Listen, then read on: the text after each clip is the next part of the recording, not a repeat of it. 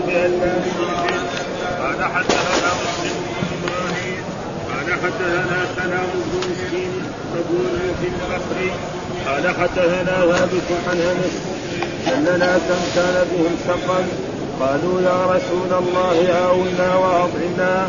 فلما صحوا قالوا إن المدينة وخمة فأنزلهم الفرة في لوج الله. فقال اشربوا من ألبانها. فلما صحوا قتلوا, قتلوا راعي النبي صلى الله عليه وسلم واستاقوا لوجه فبعث في آذانهم فقطع أيديهم وأرجلهم وسمر أعينهم.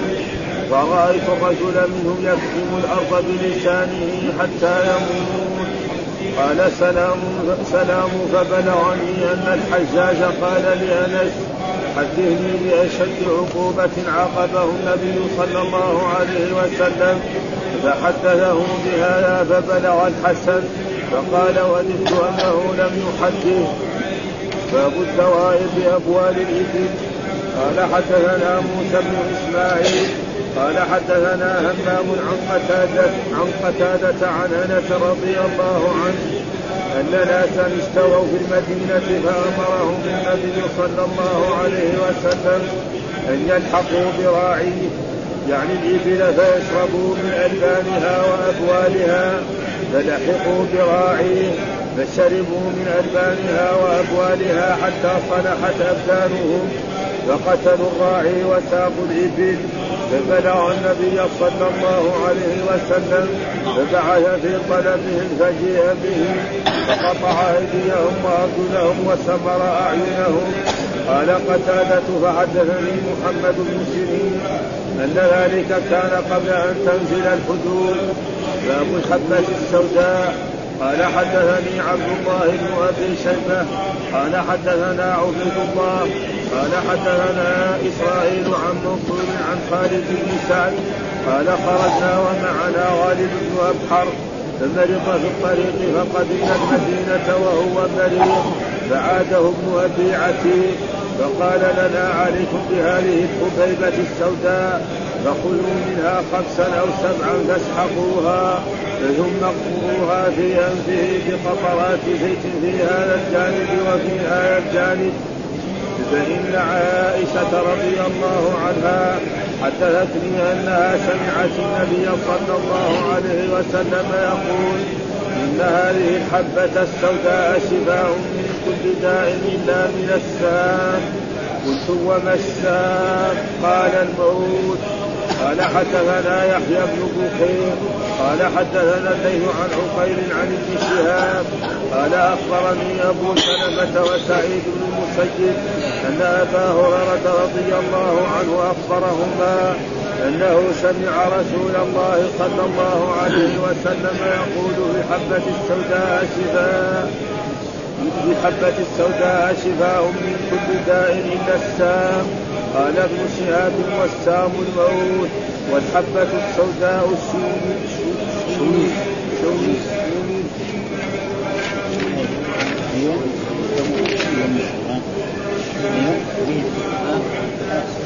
تكون مضمومة. الشين مضمومه والواو يقول عليها سكون. والنون عليها كسر. ها؟ الشين عليها ضمة. والواو ساكنة والنون كسرة. كسرة. يصير مد.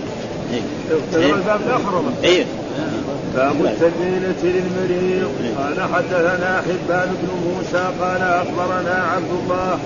قال حدثنا يونس بن يزيد عن عقيل عن ابن شهاب عن عروة عن عائشة رضي الله عنها أنها كانت تأمر بالتنبيه للمريض وللمحزون على الهالك وكانت تقول إني سمعت رسول الله صلى الله عليه وسلم يقول إن التنبيلة تجم فؤاد المريض وتذهب ببعض الحزن قال حدثنا فروة بن أبي النعراء قال حدثنا خالد بن مسلم عن هشام عن أبيه عن عائشة أنها كانت تأمر بالتنبيلة وتقول هو المغيظ النافع.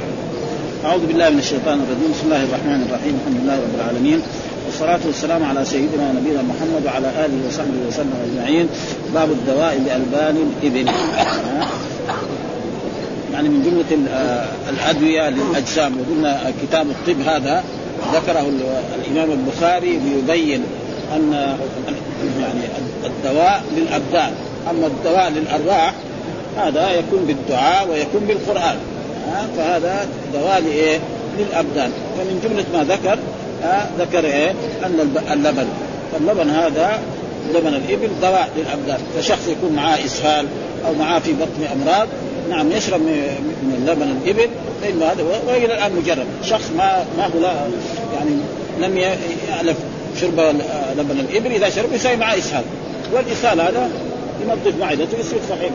هذا شيء وكذلك جاء في حديث يعني ألبانها وابوالها يعني يعني كل شيء جعل لحال جعل اللبن لحال باب وزاد حديث وكذلك البول جعله وهذا فيه دليل على أن يعني بول الحيوان الذي يؤكل لحمه طاهر ها؟ لأنه ما هو نجس اذا كان نجس. الرسول حرم إيه؟ التداوي بالايه بالنجس. لا يجوز التداوي بشيء نجس. ها؟ فلذلك هذا دليل على أن هنا يقول باب الدواء بألوان الإبل. أي إنسان مريض في بعض الأمراض يعني ليس كل مرض ها؟ بعض الأمراض ينفع فيها هذا ويعالج ويتداوى ويصبح نشيط على أحسن مرض خصوصا إذا كان هذا المرض في المعدة لكن مرض عين ولا راس هذا الصداع ما ما ينفع فكل دواء له عين ولذلك جاء في الحديث الذي تقدم لنا ما من داء ما من داء إلا وله شفاء عرفه من عرفه وجهله من جهل. يقول باب الدواء بألبان إيش الدليل؟ قال حدثنا نصر بن إبراهيم حدثنا سلام بن مسكين أبو نوح البصري قال حدثنا ثابت وهو ثابت يعني البناني عن عن أنس أن ناسا كان بهم سقم يعني مرض. قالوا يا رسول الله آونا وأعطي. يعني جاءوا من البادية وهم إيه؟ مرضى وجوعان. فجلسوا في المدينة فأطعمهم الرسول صلى الله عليه وسلم. نعم. فتحسنوا وشفت أمراضهم وصحوا. فلما صحوا قال إن المدينة وخمة معلوم الشخص الذي ألف البادية ما يناسب إيه؟ المدن هذا شيء معروف. رجل نشأ في البادية وعاش في البادية يجي في المدن يشوفها وخامة أولا مثلا هو لما كان يقضي الحاجة يروح في البر يقضي الحين يبغى له كنيف. ها هذا يؤثر عليه. الروائح الموجودة في البلد. قد هذه كلها أشياء تؤثر عليه فكأنهم استوخموا المدينة وصاروا يعني ما ناسبهم. ف... ف... قال قالوا إن المدينة وخيمة يعني فيها زين. فأنزلهم الحرة. والحره الشرقية هذه أو الغربية في إيه؟ في ذود والذود معناه نوع من الإبل. يعني من إيه؟ خمسة زود من الإبل عشرة زود من الإبل يقول 14 يعني ناقة من الإبل. فقال اشربوا من ألبانها. قال اذهبوا إلى إلى هذا الراعي واشربوا من البان فلما صحوا صحوا يعني بعد ما شربوا وعافوا وصار طيبين خانوا الله وخانوا رسوله صلى الله عليه وسلم بعدما أحسن إليهم الرسول صلى الله عليه وسلم يعني أول كانوا مرضى وكانوا في في جوع أطعمهم ثم أرسلهم إلى إبل الصدقة فشربوا من اموالها فصحوا فقتلوا راعي النبي صلى الله عليه وسلم. أول شيء قتل راعي النبي وأخذوا الإبل وبغوا يذهبوا إلى قريتهم والى وكانوا هم من قبيلتين يعني آه عقل و آه يعني ثلاثة من عرينة والرابع من يعني من كانوا من قبائل عقل و... وثلاثة من عرينة والرابع قال تبع له.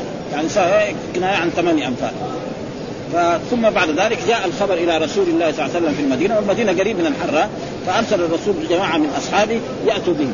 فذهبوا بهم وأتوا بهم إلى رسول الله صلى الله عليه وسلم فأمر الرسول فبعث في اثار فقطع أيديهم. أمر الرسول بقطع أيديهم وأرجلهم وسمر وسمر أعينهم. يعني معناه جاب إيه؟ يعني شيء في النار حطوا وكل واحد حطه في عينه ها؟ فليش فعل بهم الرسول؟ لأنهم ارتدوا. ها؟ يعني الايه؟ الارتداد عن دين الإسلام. واذا الإنسان ارتد عن دين الإسلام حقه إيه؟ القتل. ها؟ أي إنسان يكون مسلم ثم يرتد جاء في الحديث عن رسول الله صلى الله عليه وسلم لا يحل دم المسلم إلا بإحدى ثلاث السيب الزاني والنفس بالنفس والتارك ثم في ذلك ما ثبتت الحدود يعني ما أنزل الله الحدود. الظاهر هذا في أول ما هاجر الرسول صلى الله عليه وسلم إلى المدينة. ها؟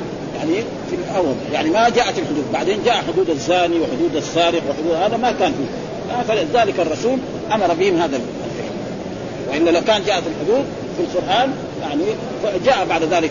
نعم آه، إنما جزاء الذين يحاربون الله ورسوله أن يقتلوا أو يصلبوا أو تقطع أيديهم وأرجلهم من خلاف أو يلقوا من الأرض. هذا جاء. والسارق والسارق يقطع أيديهم جزاء ما كسب نكالا من الزانية والزاني فجلدوا كل واحد منهم. ها وكذلك يعني ومن قتل مؤمنا متعمدا فجزاؤه جهنم خالد والكفاره إلى غير ذلك فهذا ما كان فيه يعني ما نزل هذا في القرآن. فلذلك الرسول عمل به من هذه الأشياء فقطع أيديهم وأرجلهم وسمر أعينهم فرأيت الرجل منهم يكدم الأرض بلسانه يعني لما ورماهم في الحرة والحرة في وقت حار فصار الواحد منهم إيه؟ مع شدة العطش اذا وجد حجر أو تراب يقوم إيه؟ حتى مات فلذلك فعل بما هكذا حتى يموت حتى قال سلام أو سلام يقول بالتشديد فبلغني أن الحجاج والحجاج بن يوسف الرجل إيه؟ الشديد الظالم على كل حال كان عنده ظلم كثير جدا ها كان سجون أي واحد على أي شيء يفعل به لأجل يرضي يعني الدولة الأموية عبد الملك بن مروان ورجل وقد ثبت الملك للأمويين فإنه جاء إلى مكة وحاصر عبد الله بن الزبير وقتله وكذلك كان في المدينة ثم ذهب إلى العراق وخضع العراق للدولة الأموية. ها؟ وهو ولا يجوز أن نكفره رجل عاصي ها؟ تحت مشيئة الرب إن شاء عذبه وإن شاء ويقول له محاسب أنه جعل المحق للقرآن وغير ذلك. فنحن على كل حال هو رجل ظالم. نقدر الشيء الذي نقدر نقوله في الحجاج أنه رجل ظالم. ها؟ فحجاج من شدته يبغى قال قال لانس بن مالك حدثني عن أشد أشد عقوبة عاقب بها الرسول المجرمين. فقام ذكر له هذا الحديث. أن جماعة من العرب جاءوا المدينة واجتاحوها فأرسلهم الرسول إلى ابن الصدقة فشربوا من أبوابها وألبانها فصحوا فقتلوا الراعي ثم أخذوا الإبل يريد أن يذهب بها إلى قريتهم أو إلى بلادهم فأرسل الرسول خلفهم فأتي بهم. فقطع الرسول أيديهم وسمر أعينهم ثم حتى ماتوا. فلما سمع هذا الحجاج ثاني يوم ينذر فقال إنه حدثني أنس بن مالك أن الرسول صلى الله عليه وسلم عمل هذا. فكيف نحن ما نعمل؟ الذي يخالف الدولة أو يخالف. ها ف... فبعد ذلك الحسن البصري يعني قال وددت أن أنه ما حدث. إنه هذا يبغى أي دليل بس يحصل له دليل عشان يدخل الناس السجين على ويعرف لما دخل العراق وخطب الخطبة حقته ها؟ معروف خطبه كانت شديدة جدا لما طلع المنبر وطالع فيه وهو متردم يعني كان يرمون بالحجارة لكن بعدين رفع رأسه وإذا به قال أشياء آه، وقال أي واحد يتخلف أو يفعل كذا حتى خضع العراق وعلى كل حال يعني ارض ارض الدولة الأموية على كل حال فنحن ليس لنا شأن ولا نسأل عنه. يسال ربنا سبحانه وتعالى أما تكفيره فلا يجوز عنه انما رجل ظالم هذا ما في شك. ها؟ لأنه سجونه يعني بعد ما قتل الحسن البصري ما عاش إلا أيام قليلة. ها؟ انتقم الله منه. فحدثه في هذا فبلغ الحسن فقال وددت أنه لم يحدث. يعني وددت حبيت أنه لم يحدث لأنه هذا يبغى أي دليل حتى يدخل الناس السجون ويضربوهم ويفعل بهم هذا. وهذا الحديث تقدم لنا كان في إيه؟ يعني في الطهارة هناك في في أيام. على كل حال هو هذا هذا وددت أنه لم يحدث قال قطع النبي صلى الله عليه وسلم الأيدي والأرض وسمر في معصية الله. أفلا نفعل؟ قال الحجاج. حدث عنه فذكر قال قطع النبي الأيدي والأرض وثمن الأعين في معصية الله. أفلا نفعل نحن ذلك في معصية الله؟ وساق الاسماعيلي من وجه آخر. قال ما ندمت على شيء ما ندمت على حديث حدثته به الحجاج. وذكر وإنما ندم أنس على ذلك لأن الحجاج كان مسرفا في العقوبة وكان يتعلق بأدنى شبه. ولا حجة له في قصة العالميين لأن وقع التصريح في بعض الطرق أنهم ارتدوا. آه والمرتد كان وكان ذلك أيضا قبل أن تنزل الحدود كما في الذي بعده. وقبل النهي عن المثلى يعني جاء احاديث إيه؟ النهي عن المثلى كما تقدم في المغازي وقد حضر أبو هريرة الأمر بالتعذيب بالنار ثم حضر نسخة والنهي عن التعذيب بالنار كما مر في كتاب الجهاد. وكان سلام وكان إسلام أبي هريرة متاخرا عن قصة العرنيه وقد تقدم بسط القول في ذلك في أبواب أبواب الإبل والدار ثم ذكر الدواء بأبواب الإبل. ها كذلك الدواء بأبواب الإبل هذا جائز. وهذا فيه دليل على أن إيه؟ يعني بول الإبل طاهر. وقد أخذ العلماء من ذلك أن كل حيوان يؤكل لحمه فبوله وروثه نعم. وكذلك منية طاهر. وكذلك لعابه قاعدة عامة. كل حيوان يؤكل لحمه بوله طاهر. فلو بال البعير أو الناقة أو أو الشاة أو البقرة على الإنسان فلا يحتاج يغسل ثوبه إذا كان نظافة شيء آخر. ها؟ إذا كان للنظافه الواحد قد يشم الناس رائحة البول هذه لكن كونه نجس؟ لا ما هو نجس ها؟ وهذا مثل ما جاء في آية في المني. فإن المني هل هو طاهر أو نجس؟ أكثر العلماء على أنه طاهر. هذا أصح الأقوال. ليه؟ لأن عائشة تقول لقد كنت أفركه من ثوب رسول الله فركا فيصلي فيه. وفي أحاديث كنت أغسله من ثوبه فإذا كان رد يغسل. فإذا كان يابس كانت تحط من ثوبه ويصلي فيه. ومعلوم الرجل ما يحب أن يكون ثوبه آثار المني ماشي في الشارع. شيء عيب ها هل يعني وفي أحاديث أن الرسول شبه المني بالمخاط والبصاق. ومعلوم المخاط والبصاق وإن كان بعض العلماء كالمالكية يرى انه نجس مالكية يرى أنه نجس لكن الشافعية والحنابلة يرى أنه طاهر. واستدلوا بهذه وأحاديث قوية. لقد كنت أفركه لأنه لو, لو لولا انه طهارته ما يكفي الفرق.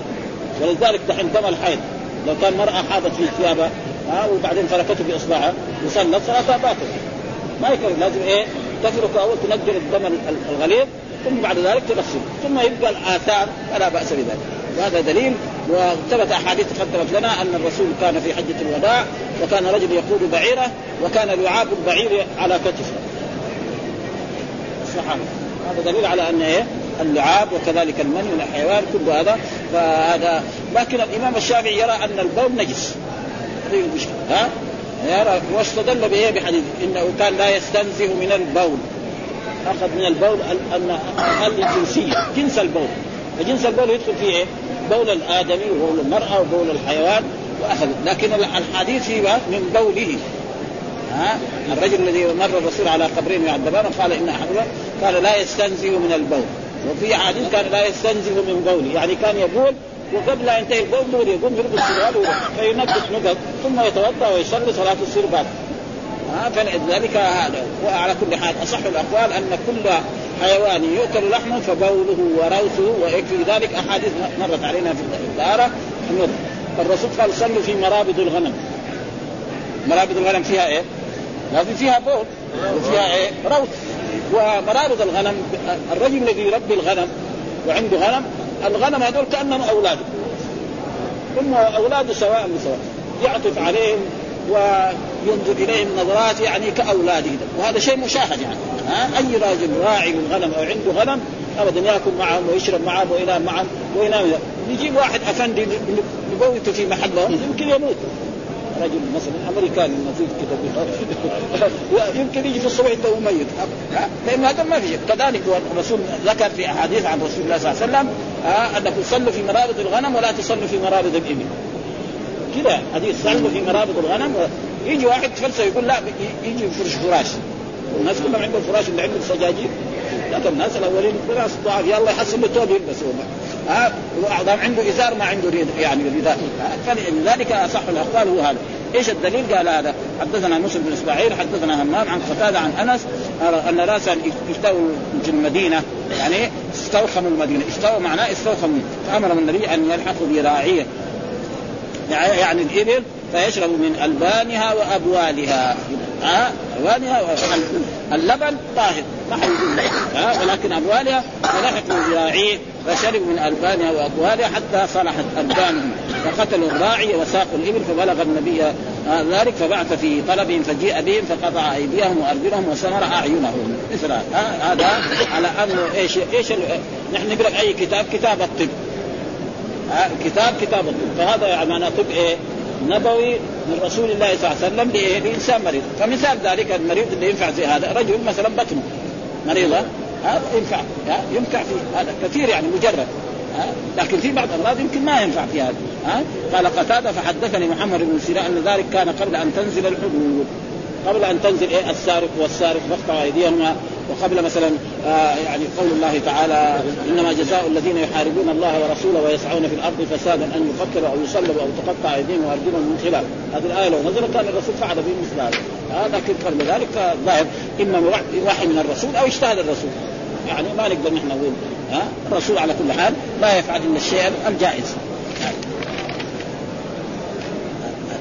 وهذا مثل الحديث الأول فإذا ثم ذكر باب الحبة السوداء ها؟ الحبة السوداء كذا اسمها ولها أسماء قديمة الآن هنا في المدينة يسموها حبة البركة. هي سوداء كذا صغيرة ها ويوضع مرات في بعد الخبز في المدينة يضع بعد الخبز ساووا بعض الفراني يضع حبتين ثلاث هذه هي الحبة السوداء وهي معروفة يعني, يعني ولها أسماء في بعض البلاد يعني غير هذه الأسماء معروفة بها. حتى قال هنا يعني الشونيز ها الشونيز فهذا يعني كان قديم أما الآن معروفه بالحبة السوداء. وفي بعض البلاد كذلك بالحبة الصفراء أو غير ذلك موجود. فهذا كذلك برضه دواء لايه؟ لبعض الأمراض. ليس كل مرض ينفع في هذا. وهذا مثلا زي الإنسان معاه زكام الآن في قطرات في الطب الحديث فهذه القطره يعني حبة السوداء يدقها ويحط فيها زيت ثم يجعل في انفه اليمين وفي اليسار المرة الأولى المرة الثانية المرة الثالثة. وهذا شيء مجرد.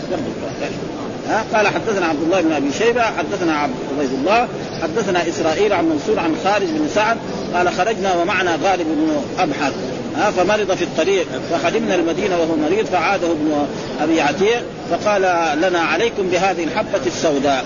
ها عليكم يعني إيه داووه بهذه الحبة السوداء فخذوا منها خمسا أو سبعا فاسحقوها. ها اسحقوها معناها دقوها. السحق معناه الدق يعني في إيه؟ ثم اقدروها في أنفه. ثم اقدروها في أنفه بعد جعل شيء من الزيت. يقع في شيء من الزيت ثم يقطر في انف إيه؟ هذا المريض. وهذا مثلا زي الزكام ها وزي الإنفلونزا وهذه الجديدة يمكن تنفع والآن الآن الأطباء أي واحد معاه زكام ويكون معاه يعني سيلان يصير قالوا كذا فإذا جعل في أنفه مرة أو مرتين يزول عنه.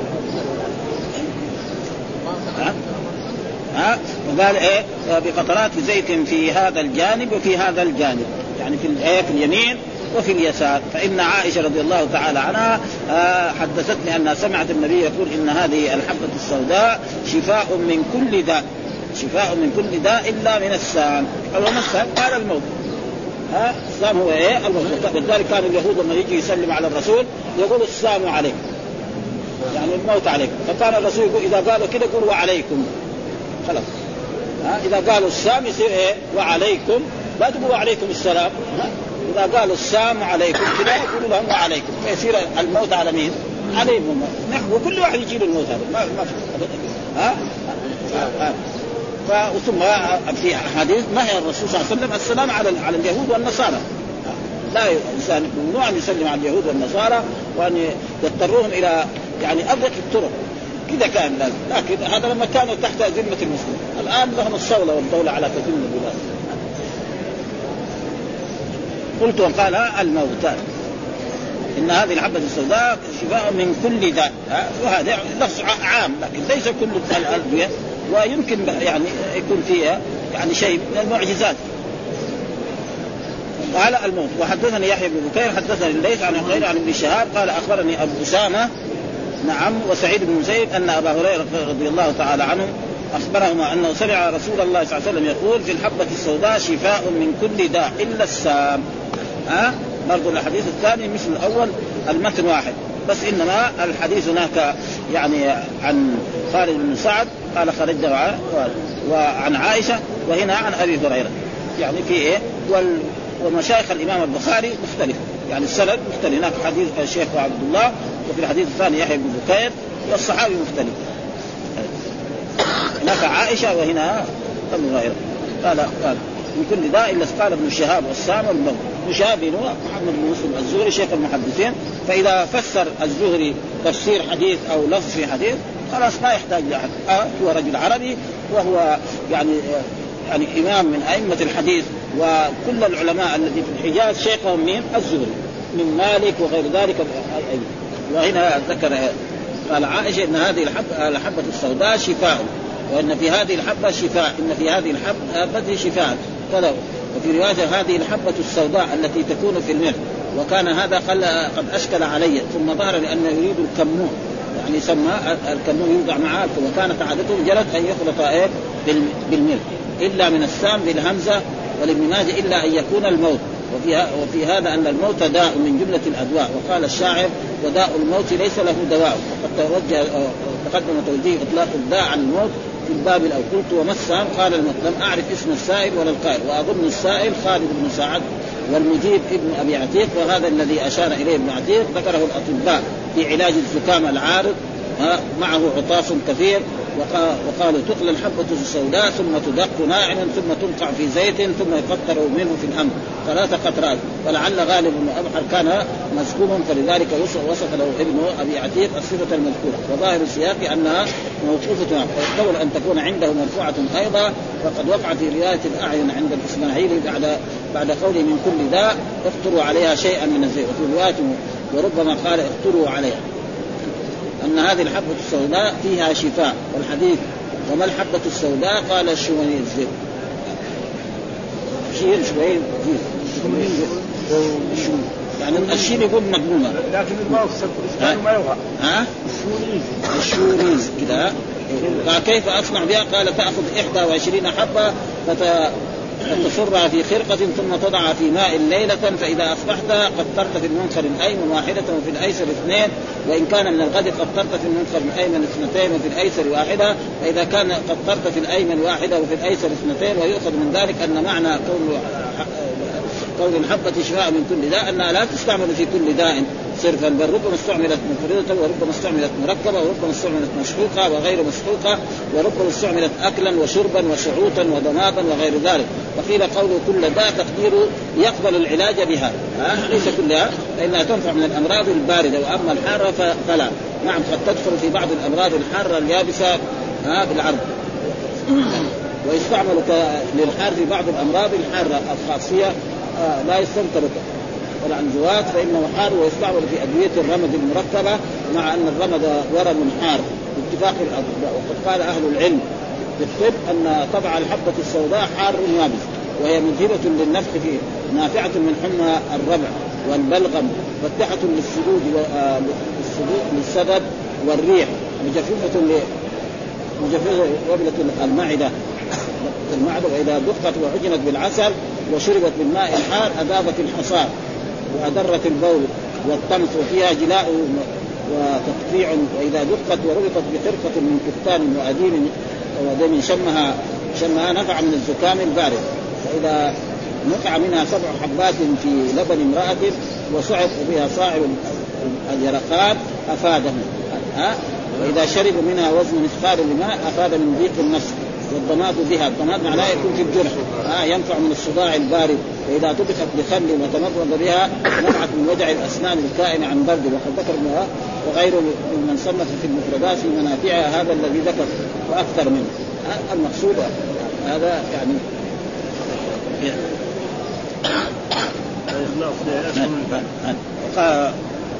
إيش هو الحبة السوداء؟ كمان هنا.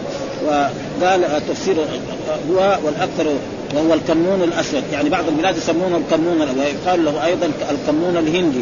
ونقل إبراهيم في غريب الحديث عن الحدث انها الخردل وحكى أبو عبيد الهروي أو الربيع أنها ثمرة البقر بضم واحد وسكون المقصود لها أسماء. وقال الجوهري هي صمغ شجرة تدعى الكمكام تجلب من اليمن ورائحتها طيب وتستعمل في البخور قلت وليس المراد منها جزم. وقال تفسيرها بشوية أولى من وجهين. أحدهما أنه قول الأكثر والثاني كثرة منافعها بخلاف الخردل. المقصود. ثم ذكر باب التلبينة للمريض. باب التلبينة للمريض. والتلبينة معناه فسره يعني آه الحافظ بالتفسير إيش التلبينة؟ قال هو حساء. حساء معناه إيه؟ يعني أشبه بالشربة أو أشبه مثلا بالمهلبين. اما شربة أو شراب. يعني هذا الحساء. يعمل من دقيق أو نخاله ويجعل فيه عسل قال غيره أو لبن. سميت تلبينه تشبيها لا باللبن في بياضها. معلوم الدقيق دائما أبيض ها اي دقيق بعض فهذا. لمن فيها هذه ورقتها لا قليل وقال ابن قتيبة على قول يخلط فيها لبن. يخلط فيها لبن سميت بذلك لمخالطة اللبن لا. وقال أبو نعيم في الطب وهي دقيق بحر. وقال قوم فيه شحم. قال يؤخذ العجين غير مخمر فيخرج ماءه فيجعل حسوا فيكون فيكون, فيكون لا يخالطه شيء لا لا يخالطه شيء. المقصود هذا كناية عن يعني حساء يعمل من دقيق أو نخاله ويجعل فيه عسل ويكون أشبه بالشربه أو أشبه بالحلوى الخفيفة هذا هو وكانت عائشة كل إذا مات لها قريب أو شيء إذا ذهبوا تفعل هذا فتقول إن هذا يزيل إيه الحزن ناس ماتوا من أقاربها فتجعل هذه التلبينه وترسلها إليهم ليأكلوا منها فإنها تزيل إيه كما جاء في الحديث الذي ساقه إيه الإمام البخاري رحمه الله تعالى. إيش الدليل؟ قال حدثنا عبان بن موسى قال أخبرنا عبد الله قال حدثنا يونس بن يزيد عن عقيل عن ابن شهاب عن عروة عن عائشة كانت تأمر بالتلبين للمريض. يعني كانت عائشة تأمر بالتلبين للمريض. ها؟ وللمحزون على الهالك. يعني مات إذا مات قريب لها على الهالك على الميت. إيش معنى على الهالك؟ الميت. إذا مات كانت عائشة من عادتها إذا مات كان مريض تجعل هذه التلبيده وترسلها لهم. ها؟ أو كان إنسان مات نعم وكان أهله في حزن فتعمل هذه التلبينه في بيتها وترسلها لاخذ الأقارب. وكانت تقول إني سمعت رسول الله صلى الله عليه وسلم يقول إن التلبينه تجم فؤاد المريض. يعني تجمع فؤاده وتذهب ببعض الحزن. فلأجل ذلك كانت تفعل ذلك ترسل وجاء ومعروف أن من الأحكام الشرعية إذا مات الميت نعم انه يصنع اقاربه واهله الطعام. هم لا يصنعوا طعاما كما جاء في الحديث الصحيح عن رسول الله صلى الله عليه وسلم لما مات جعفر بن أبي طالب قال الرسول لأهل بيته اصنعوا طعاما لآل جعفر فإنه جاءهم ما يشغلهم الآن في عصرنا هذا لا الميت يموت ناس يروحوا يدفنوا الميت ويقوم بشغل وناس يروحوا يشتروا خرفان ها؟ عشان يساووا عزومة بالليل وكذلك إذا كان من من مالهم يكون اخف لكن إذا كان من مال الأيتام هذه كمان مشكلة ثانية. لأن الميت ليس له من المال شيء. خلاص. نهار ما مات ما بقي من المال إلا ما إيه؟ يكفنه ويقوم بتجهيزه. وهذه أشياء كثيره ما تقع. فلذلك هنا ذكر هذا قال هو حساء يعمل من دقيق أو نخاله ويجعل فيه عسل وقال غيره أو لبن سميت تلبينه تشبيها لها باللبن في بياضها ورقتها. وقال ابن قتيبة على قول من قال يخلط فيها لبن سميت بذلك لمخالطة اللبن لها. قال أبو نعيم في أبو نعيم في الطب هي دقيق بحت. وقال قوم فيه شعب. وقال يؤخذ العجين غير خمير فيخرج ماءه فيجعل حصوا فيكون. لا لا يخالطه فلذلك كسر نفسه قال الموظف البغدادي التلبينه الحساء ويكون في في أقوام اللبن في أقوام اللبن وهو الدقيق النظيف لا الغليظ. وهذا يعني تقريبا وإنها كانت تأمر بالتلبين وفي رواية بالتلبين وفي رواية بالتل بالتلبينه زيادة الها وللمريض المحزون أي بصنعه لكل منها. وتقدم في رواية الليث عن عائشة كان إذا مات الميت من آلها ثم اجتمع لذلك النساء ثم تفرقن أمرت ببرمة تلبينه فطبخت ثم قالت كلوا منها. وعليكم بالتلبينه فإنها تجم. بفتح المثنات. تجم تجم بفتح المثنات وضم الجيم وبضم أوله وكسر ثاني. وهما بمعنى واحد. فإنها مجم مجمة بفتح الميم والجيم وتشديد الميم الثانية هذا هو وهو بضم أوله وكسر ثاني. والمصدر الجمام والإجماع يقال جم الفرس وأجم إذا أريح فلم يركب ويكون أدعى للنشو حطب من الغلطان وهو ضخم ضخم بخاء معجمة والمخمة المكنسة. وفي الطريق الثاني أنها كانت تأمر بالتلبينه وتقول هي البغيض النافع. يعني المريض يعني ما فيها لذة ما فيها شيء من الطعم ولا الحلاوة. فيكون يعني بعض بعض الأدوية للمريض يكون مر. فهو إذا شرب هذا المر ينفعه لكن هو ما يبغى. لذلك سماها إيه؟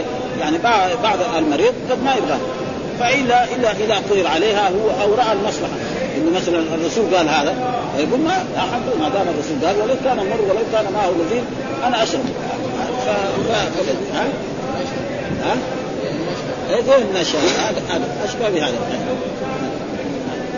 إذا أخذ اهلك الوعد آه يقول آه عن عائشة قالت كان الرسول إذا أخذ اهله الوعد أمر بالحساء تصنع ثم أمرهم ها فحسوه ثم قال إنه يرد فؤاد الحزين ويسر عن فؤاد السقيم كما تسر إحداكن أو بصر يعني إذا زالت.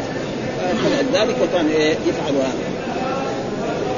وسماه آه يقول لكن المريض كثيرا ما يجتمع في معدته خلط مراري أو بلغمي أو صديري وهذا الحساء يجلو ذلك عن المعدة. قال وسماه البغيض النافع لأن المريض يعافه هو سماه هو صغير ونافع لأن المريض يعافي وهو نافع له. قال ولا شيء أنفع من الحساب لمن يغلب عليه في غذائه الشعير. وأما ما يغلب على غذائه الحنطه فالأولى به في غرضه حساء الشعير. وقال صاحب الهدي المراد به يعني ابن القيم التنبيذة أنفع من الحساء الحساء ولأنها تطبخ مطحونة فتخرج خاصة الشعير بالفعل وهي أكثر تغذية المقصود ثم ذكر باب الصعود. والصعود يعني ما يجعل في الأنف. ها؟ الصعود ما يجعل في الأنف. فإذا جعل في الأنف يعني الأنف له مخرجين في هذا وفي هذا. مثلا من الزكام ومن بعض الأمراض فإنه نافع. والرسول كان إيه؟ يعني يتداوى بالصعود وكذلك ثبت أنه احتجم الرسول وهو صائم واحتجم وهو محرم. مع أنه هناك حديث يعني الحجامة أن الرسول مر على على جعفر بن أبي طالب يحتجم في رمضان فقال أفطر الحاجم والمحجوم. هذا كان في أول الإسلام. ثم ثبتت احاديث عن رسول الله صلى الله عليه وسلم من آخر الأمر أن الرسول احتجم وهو صائم واحتجم وهو محرم. فإذا فهم من ذلك أن ذلك منسوخ. الأول منسوخ. وهذه أحكام الشرع دائما. يؤخذ بآخر الأمرين من رسول الله. وإن كان بعض العلماء أو بعض المذاهب يرى أن الحجامة تبطل الصيام هذا الحنابلة. كتب الحنابلة الموجودة في يعني عندنا أن الحجامة تبطل لا يجوز للانسان يحتجم وكذلك الإبر الذي يعني أو الانسان يفعلها الظاهر انه الأحوط للإنسان أنه إذا كان صائم لا لا يعمل إبرة ها ولا حفنه خصوصا الحفنه التي تكون في الوريد ها الحفنه اللي في الوريد هذا يمكن فيها فوائد فهذا معناه باب الصعود يعني باب التداوي بالصعود. إيش الصعود؟ معناه وضع دوائم في الأنف ها فهذا جائز ليس فيه أي شيء. بس إذا كان صائم هل له؟ إذا كمان فيها شيء. بعضهم يقول له والظاهر إنه لا لأنه في أحاديث الكحل. أن يفتح الصائم لأن الكحل إذا افتح الإنسان في عينه بعد ذلك يرى أثره في إيه؟ في حلقه. حتى يقول حتى يقول ك إيه؟ الابر كذلك. يجي التعامل لا بعض الإبر ابدا يحسها برجله زي زي شوف يعني هذا حق السخونه ذلك ابدا يحط إذا ضوى إلى هنا. في في حالة. فالاحسن عدم وهناك دحين يقولوا ما في شيء. لذلك دائما في رمضان تجد الناس أما في الوريد هذا لازم يترك وأما في في العضل على كل حال يعني الأحسن تركها دع ما يريبك إلى ما لا يريبك يعني ما عندنا أشياء. فيقول حدثنا آه، آه، معل بن أسد حدثنا وهيب عن ابن طاووس عن أبي عن ابن عباس رضي الله تعالى عنهما عن النبي صلى الله عليه وسلم احتجب وأعطى الحجام أجره واستعار. هذا محل. ها عن النبي صلى الله عليه وسلم أن النبي احتجم. ها فإذا الحجامه كما تقدم لنا في الأحاديث أن الرسول قال إن كان في شيء من يعني دواء ففي شرطة محجم. الرسول احتجم وهو دواء وعلاج وكذلك أعطى الحجام. مع إنه إيه جاء في أحاديث عن رسول الله صلى الله عليه وسلم يعني كراهة إيه يعني أجر الحاجب كذا. ها؟ كسب الحجاب كسب هذا إيه كسب إيه؟ الحجام خبيث. إيه آه كسب الحجاب خبيث. هذا ما كأنه إيه يعني معناه حرام؟ لا. ها فإذا مكروه. فإذا فالرسول لما أعطى فإذا الكراهة دي إيه؟ للتنزيه. ها يعني الكراهة للتنزيه. لأن الرسول لو كان مكروه يعني جدا شديد فكان الرسول ما يعطيه. فهذا دليل مثلا يحتاج زي ما الحلاق ويقعد كل الناس يحلق لبعضهم مجانا كذا باستمرار صعب هذا ها؟ وكذلك الحجام فلما الرسول أعطى الحجام فهم من ذلك أنه جائز ها؟ أنه ما في شيء. فأعطى الحجام واستعط وهذا محل الشاهد ها؟ استعط إيش معناه؟ جعل دواء في إيه؟ في أنفه وهذا الدواء قد يكون على مثل حبة البركة أو غير ذلك في, في هذا فإن ذلك جائز ليس فيه أي شيء. ها؟ قال مهملتين ما يجعل في الانف مما يتداوى به. وقوله واستعط أي استعمل الصعود وهو أن يستلقي على ظهره، إيش الصعود؟ أن يستلقي على ظهره ويجعل بين كتفيه ما يرفعهما لينحدر رأسه ويقطر في انفه ماء أو أو دهن فيه دواء منفرد وهو آه، أو مركب ليتمكن ذلك من الوصول إلى دماغه لاستخراج ما فيه من الداء بالعطاس وسيأتي آه، ذكر ما يستعط به في الباب الذي يليه. ها؟ وأخرج الترمذي من وجه آخر يعني أن خير ما تداويتم به الصعود وهذا ينفع. والمشي ها؟ والمشي نعرفهم منه. إيه هذا ولو ما تداويتم به المشي والسعود يعني الفطر على رجوله ها؟ ها؟ لا الصعود لا. لا صعود معناه يجعل في الأنف. لبن لبن أو مويه تجعلها يعني لبن أو مثلا زيت في الان في الصيدليات موجوده إيه؟ يعني كده يحط فيه في أنف. هذا هذا الصعود ثم قد يكون بحبه البركه أو يكون بزيت أو يكون باشياء هذا. خذ الحين زيت البركة. ها؟ زيت. إيه؟ أن خير ما تقول. هي الصعود بعد ذلك قال باب الصعود بالقسط الهندي والبحري. باب الصعود بالقص الهندي والبحري. برضه القص الهندي والبحري. يعني قص إيه؟ يعني ينشأ يزرع في البر وشيء يخرج منه. وكله يسمى قسط والقص له عدة ألفاظ. يعني في قسط يسمى إيه؟ يعني بخور ها آه جاء في الأحاديث اللي مرت علينا في في, في العدة. أن المرأة المعتدة إيه؟ إذا طهرت من الحيض نعم تجعل إيه؟ تبخر بإيه؟ بالقسط واظفار عشان يروح رائحته إيه؟ دم الحيض ودم الحيض معه. فإذا كمان في وفي بعضهم يقول قسط وبعضهم يقول قسط بالكاف. إنه فذلك باب الصعود بالقسط الهندي والبحري. يعني نوعين. في قسط هندي الذي يعني يزرع في الأرض وفي هذا والبحر يخرج من البحر فكذلك يعني وهو قال وهو القسط. ها؟ يسمى القسط ومثل الكافور والقافور. يعني يسمى قسط قسط بالسين ويسمى قسط. وكذلك الكافور والقافور الكافور إيش هو؟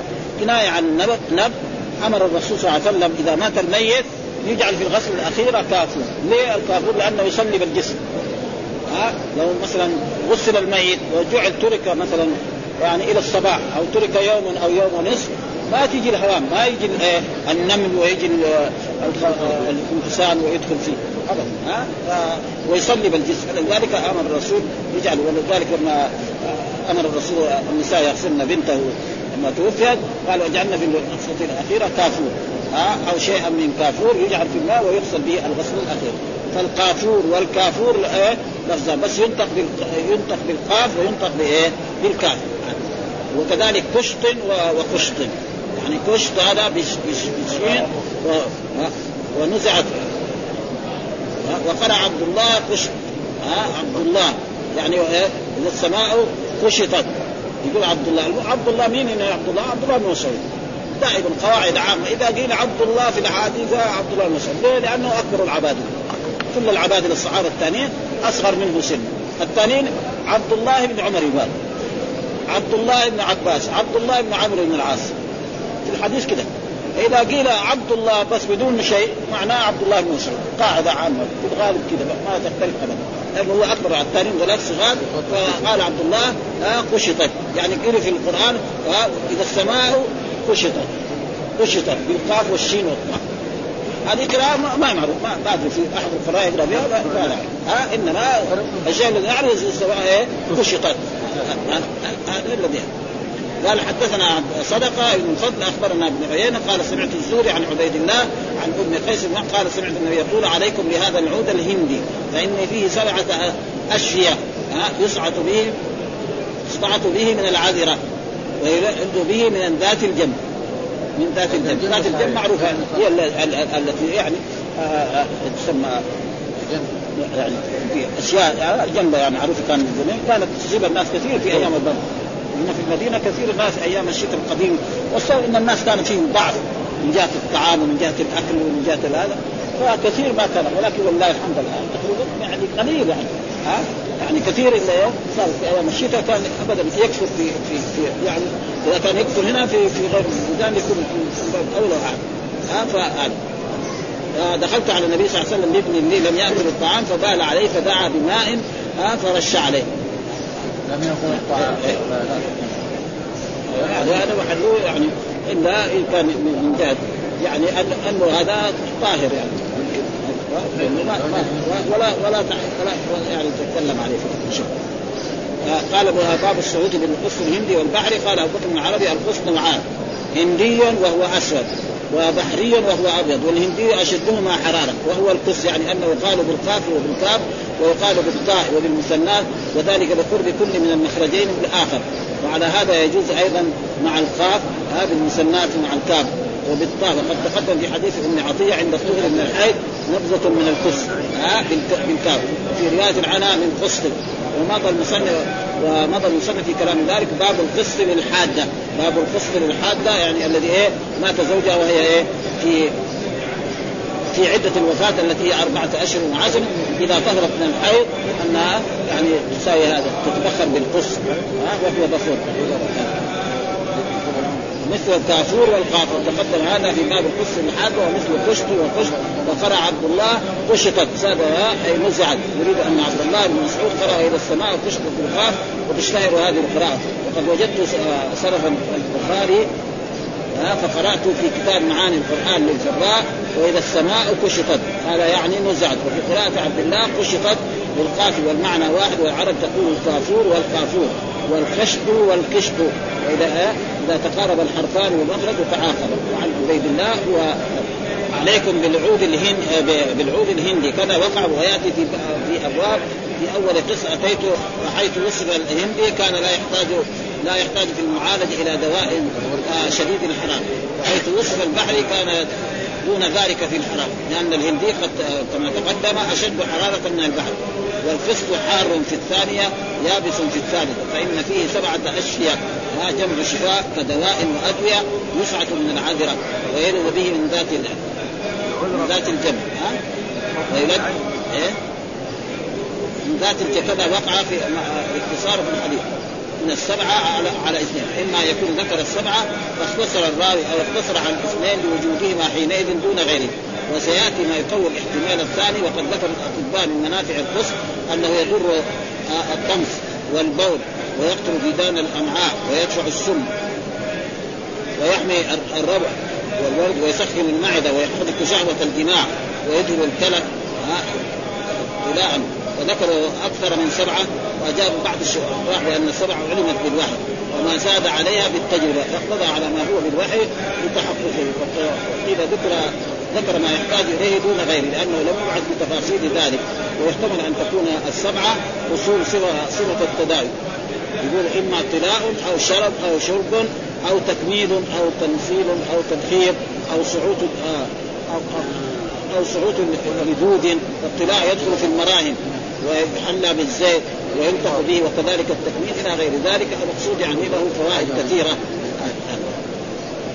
وقد استشكل معالجتها بالقسم مع كونه حار والعذر انما تعرض في زمن الحر بالصبيان وعن زيزة حار ولا سيما قطر الحجاز حار واجيب بان ماده العذر دم يغلب عليه البلغم وفي القص تخفيف للرطوبه وقد ذكروا في معالجه صعود هذا القسم مع الشاب اليماني وغيره وعلى أن نجد شيئا من التهويجات